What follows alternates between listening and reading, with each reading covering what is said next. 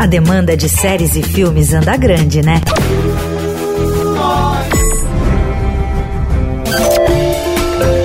E você fica perdido com o controle remoto na mão? Eu sou o culpado. A Eldorado faz a peneira e diariamente destaca o melhor da telinha e da telona. A maioria das pessoas acha mais fácil ignorar a verdade. Pedro em série. O jornalista Pedro Venceslau revela sua porção maratonista de sofá e traz o melhor do universo de séries, filmes e outros enlatados. Pedro em série. Boletins diários. É isso aí.